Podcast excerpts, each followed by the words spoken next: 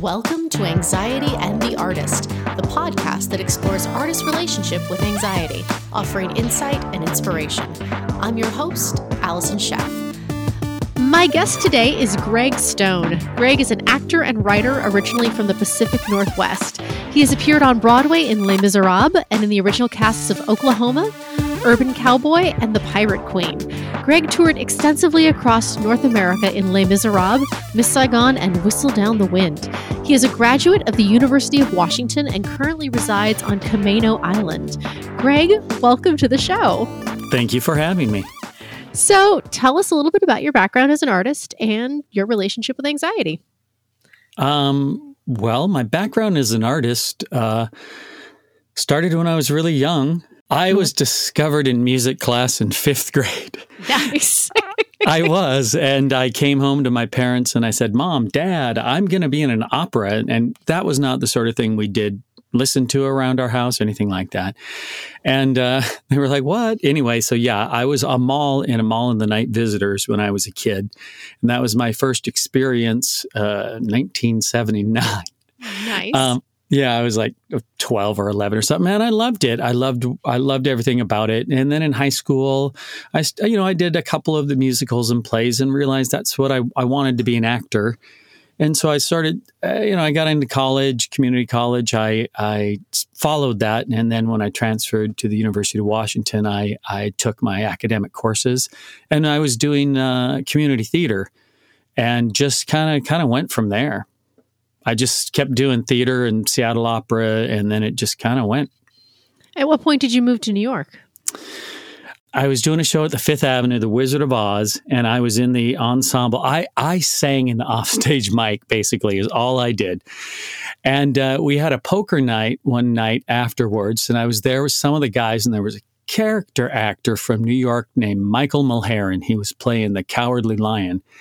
Love Michael Mulheron. Oh, you know him? I do. He's great. Yeah, yeah. And he turned to me and he, you know, he said, "Kid, you know, kid at the time, you know, he said, kid, you're good looking. You can sing. Well, why don't you go to New York?" And honestly, I had never thought about it before in my life. I was Really? like, "What? New York? Really? I mean, I'm a little Seattle guy, and and you know, I was like, okay, uh, why not? So I booked a flight out there with a buddy, and we stayed at at Pat Sullivan's uh, apartment in Hell's Kitchen, sleeping on the floor. And I, I booked this uh, gig at uh, Fort Atkinson, the Fireside Dinner Theater in Fort Atkinson, Wisconsin. and um, and then I went back to New York after that, and I booked my uh, the tour of Les Mis shortly thereafter. Wow. Yeah. So you had like, uh, I don't want to say a rare success story, but you didn't spend a lot of time pounding the pavement early on, it sounds Mm. like. Um, my my friends were mad at me because I came to New York. I stayed on their couch for a month. I got a job. I came back, and I booked another job. And yeah, it was it was you know just really good timing. Of course. Now it's a it's a long story. It's a whole story how I got into Les Mis. That's a that's a story for another day. All right. So, um, what's what's your relationship with anxiety as it relates to your performing? You know, um, Or in early general. on, I didn't have, I don't think any other than the normal, um, you know, a little bit of nerves.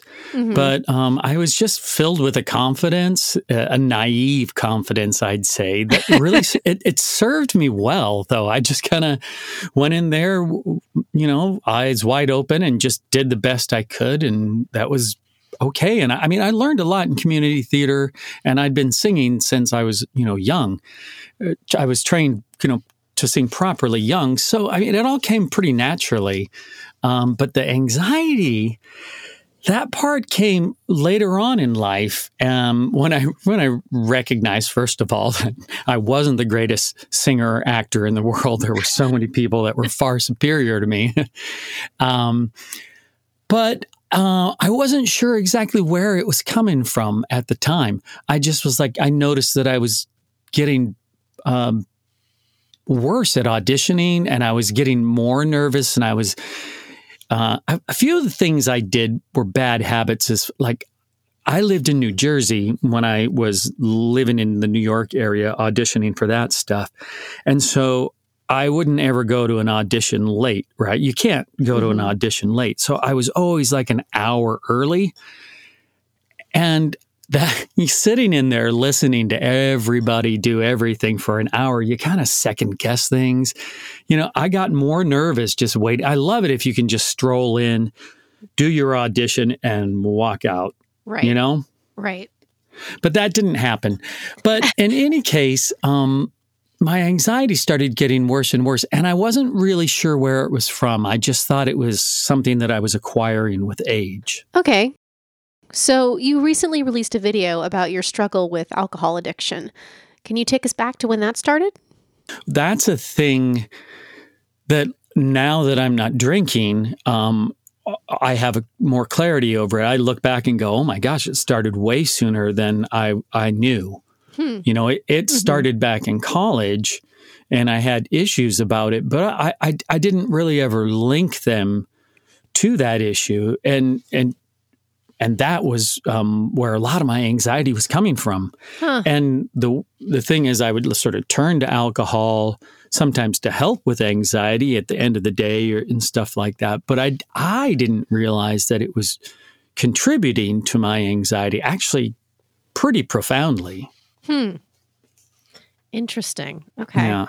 And ha- so take us through that. Like, so you're drinking in college. You, I'm assuming you drank on the road because who doesn't? Yeah, that, I mean that's it, right? You know, you you drink on the road. It, you're all, you know, I was in mid to late twenties, and you're in the hotel rooms, have, making more money than you ever made in your life, and you, you have a show. You go out have drinks afterwards, and that was just sort of the normal. You know, it was kind of part of the culture. And um, the thing I would, I I, th- I know one of the questions you're you're probably going to ask me, I think later on is you know. Um, when when did it become sort of a problem for Mhm. me and and what happened for me is that um the drinking and the partying that was fine. When I was working everything it wasn't a problem because I, the, the work schedule kept me on track right? Mhm. you know you can't drink before rehearsals. You can't drink before the show or I, I didn't. And um so that would keep me on track. But you, as we know in this business the shows end and um, sometimes they there's a long period of unemployment. And um, you know during those periods i would just find i would just you know start earlier and drink longer and then Mhm. the longer the period of unemployment was the harder it was for me to get back into that that rehearsal shape and that work shape but i always did i always bounced back and everything you know i would just it would take me a while to sort of reacclimate to 10 a.m. rehearsals and things like that. But I did. But then, you know, cumulatively over the years, I think that obviously it took a toll, Mhm. but I wasn't really aware of it at the time. So you already sort of addressed this a little bit, but what was the state of your mental health throughout this process? Were you like, I'm great? Or, or were you starting to maybe notice some cracks in in the exterior? Yeah, like say, So like looking back now, I could I see more of those cracks. At the time, I thought I'm great, just like Mhm. you said, or this is manageable, or well, I didn't feel good that that week, and um, not necessarily attribute it to much other than just whatever, you know, because then next day I'd be fine or something like that, and I didn't have any big dramatic um, moments. There was Mhm. no DUIs or you know there was none of that type of stuff. So um yeah, my I thought I was okay. Um Was it just little ne- moments? Like, could you not remember a lyric, or could you not like? I, I had issues with my language center at times. Huh. And that would, you know, um, where I would sort of stutter over my words a little bit more. And um, I knew what I wanted to say, but I couldn't sometimes say it as quickly as I wanted to. And I was like, that's weird. Um, and that was when there was no alcohol in my system, right? My brain had sort of rewired to working with alcohol in your system. And so it was it was used to that. And so when it wasn't there, sometimes things, you know, my coordination started to get not as well when I was sober, and and that's when I knew I had the problem. Right Hmm, okay. when when um, I started to feel. I wasn't normal sober. I was normal when I'd ha- af- until I'd had a few drinks. Then I'd start to feel like a level of normalness. Huh. And so would you continue would you drink to get to that level of normal? Yes, yes, and then you know that that just gets more right. Y- You know that it just incrementally it turns into a little bit more to get normal every time, and then over time, next thing you know, you're you're drinking just too too much. Right. Right. So what was the turning point? At what point did you go, "Wow, I have a problem and I need to do something about this?"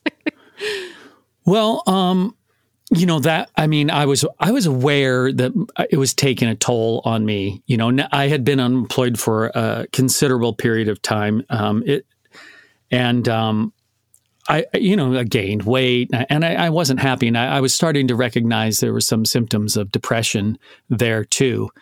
Well, yeah, I guess I guess there wasn't really a turning point per se, Okay. except for I just I realized it, it was starting to get too much, so I um I decided I, I'm going to cut way back is what I I did, and um what I didn't know is that that's it's sort of dangerous. Um, I didn't necessarily go cold turkey, but I decided to cut hard alcohol out of my life and just switch to light beer.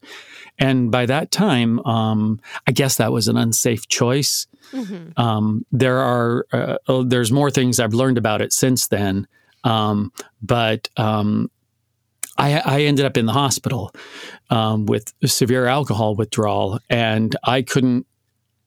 Yeah, I was I was stuck there. You know, I I tried to get out, Right. and and and there I was like, thank you for taking me overnight and giving me some of these things. I, I'm going to go home and take care of this problem myself by just.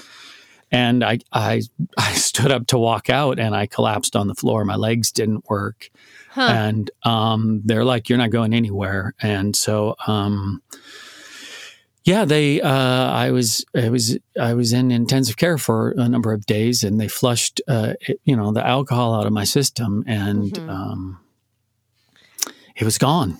Huh. Okay. So, what actions did you take to facilitate in this recovery? Did you do a 12-step program? Did they refer you to something? Like how what was what what what happened from there? Um, they did refer me to a bunch of programs. I did not do those at, at that time, um, although I would highly suggest that people do that. Uh, um, I So you still had the mentality of like I've got this, I can handle this on my own. Yes, that's kind of unfortunately a go-to mindset for me. Um, uh, I think it's a go-to And, uh, mindset for a lot of people. Like, yeah, you know, d- d- I I don't know anybody that wouldn't be like, I'm good. I, I've got this. well, I would I know I highly, would su- I highly would suggest people not do what I did. But um, you know, uh, for me, I my health had gotten so bad at the end, and I was so frightened by the loss of my my legs and my being able to walk and my losing my my speech capacity that I knew that it was something I didn't want to do anymore. So once it had cleared my system, um, it was it was it hasn't uh, to this day been um, even a, a consideration. Hmm. Um, I have nothing to do with it right now. I don't want to. It just took away so many good years for me Mhm. and so much time I was I really to be as uh I had to work hard at it. Let's put it this way. Like I you know, you really got it to drink as hard as I was for a while. You really got to put in the effort. And and um once I got on the other side, I was like, what was I doing? That's ridiculous. I, if I focus that energy in other ways, I can, you know, I can do a lot more Right. you know Right. good things instead of bad things and so fortunately there's there's been no temptation for me um but uh i know people and since um since I've gone through this, you know, it's it's been made more aware that it's a way better course to to go through um, any of those programs. And and if you're considering um, stopping drinking, because I'm going to guess there's a lot of people who've been unemployed for the last couple of years that you know found themselves maybe maybe drinking at, at noon or something like that, thinking, "What the heck? It doesn't matter. I can work from home. I, I'm you know." And I've been there and I've done that. But if if you find yourself in a situation where it's you know it's it's becoming unmanageable like it was for me. Um, seeking help is the important way to go. And if you go cold turkey it's it's you know you you're in danger of hurting mm. yourself. So what actions did you take? Sorry i sort of derailed you. Um, yeah. but what did you do to aside from saying you were going to do it all by yourself and then realizing that was a bad idea? Um well no i mean i did do it all by myself. you did? Okay. I did. Um, I, I started off doing it by myself by deciding I was going to taper off. Okay. Is where the problem came. I, I decided to cut way back, mm-hmm. and I, I should have had some professional help there because there's medications that you can go on, and I was I was depleted in uh, and um, a lot of important things in my body because I wasn't eating properly as well. And so, I mean, it, it's it, the best choice would be to have medical supervision if you're going to to cut back, and that's where I did it by myself. But then I ended up in the hospital, mm-hmm. and you know that's not the place you want to end up. Right. When I got out, um, my mindset was clear. I was clear from all of it. I didn't want to have anything to do with it anymore. So, um, uh, what I did from then on was uh, focus that energy towards um, just getting healthier and physically getting healthier by mm-hmm. exercising. And that's what that that video that I have is that I created uh, is all about. Awesome. Can you tell us a little bit about that and your your exercise your fitness journey?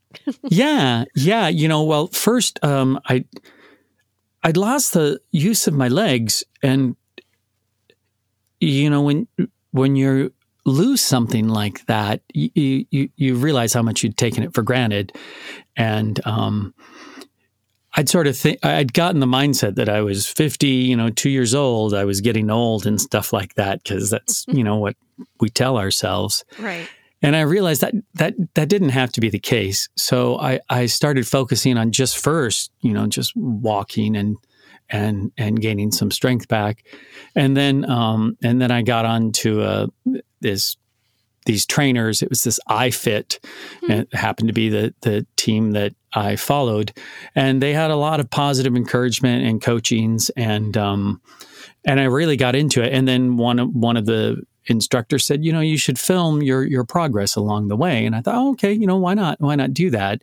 And being um, a creative person who's been missing out on the creativity thing i just i just started having fun with it you know? Right. And uh and just you know trying to show people that it, it's not just it's not all you don't win every day. You know there's pluses and you know one step forward one step back. But you know ultimately uh, when you you commit yourself to uh, bettering yourself in whatever way that is if you just um, if you stick to it and you commit to it like a if you can do daily, uh, uh, those days they add up really quick. We all know time goes by so fast, right?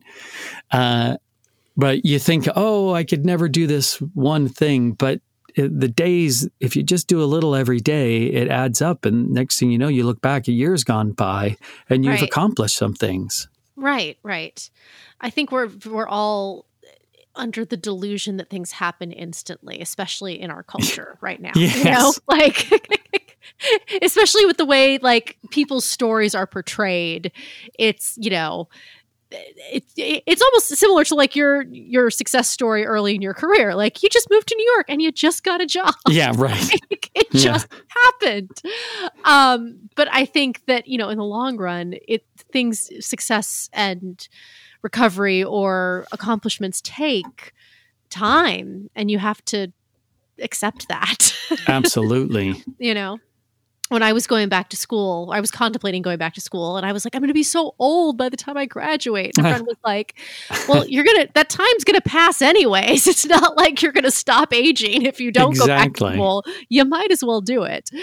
Um, Anyways, I digress. Uh, no, not really. I I totally agree. That's right on what I was what I'm thinking about. So, what advice would you have to someone who is currently struggling with their mental health and or addiction? Well, you know, the first thing is that, you know, you're not alone. That's that's why I I decided to talk to you and why I decided to make the video is is to and thankfully um, and your podcast you know uh, letting us know that there's other uh, we're not alone even though we're all individuals. And and right now we all are isolated. And so we definitely feel alone. Um, so there are those of you that are going through the same thing and it's okay. It's okay that we you've got there.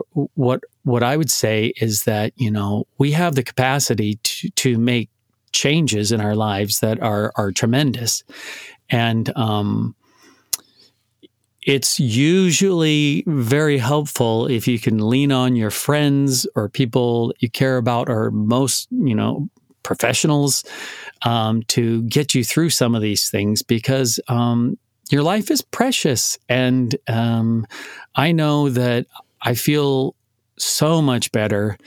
And um, I'm trying not to beat myself up over the fact that I wasted some time there. But there's a lot of time in front of me. And don't think that you're old or you can't, or, you know, like you said about your college, like, oh, I'm going to be old. No, no.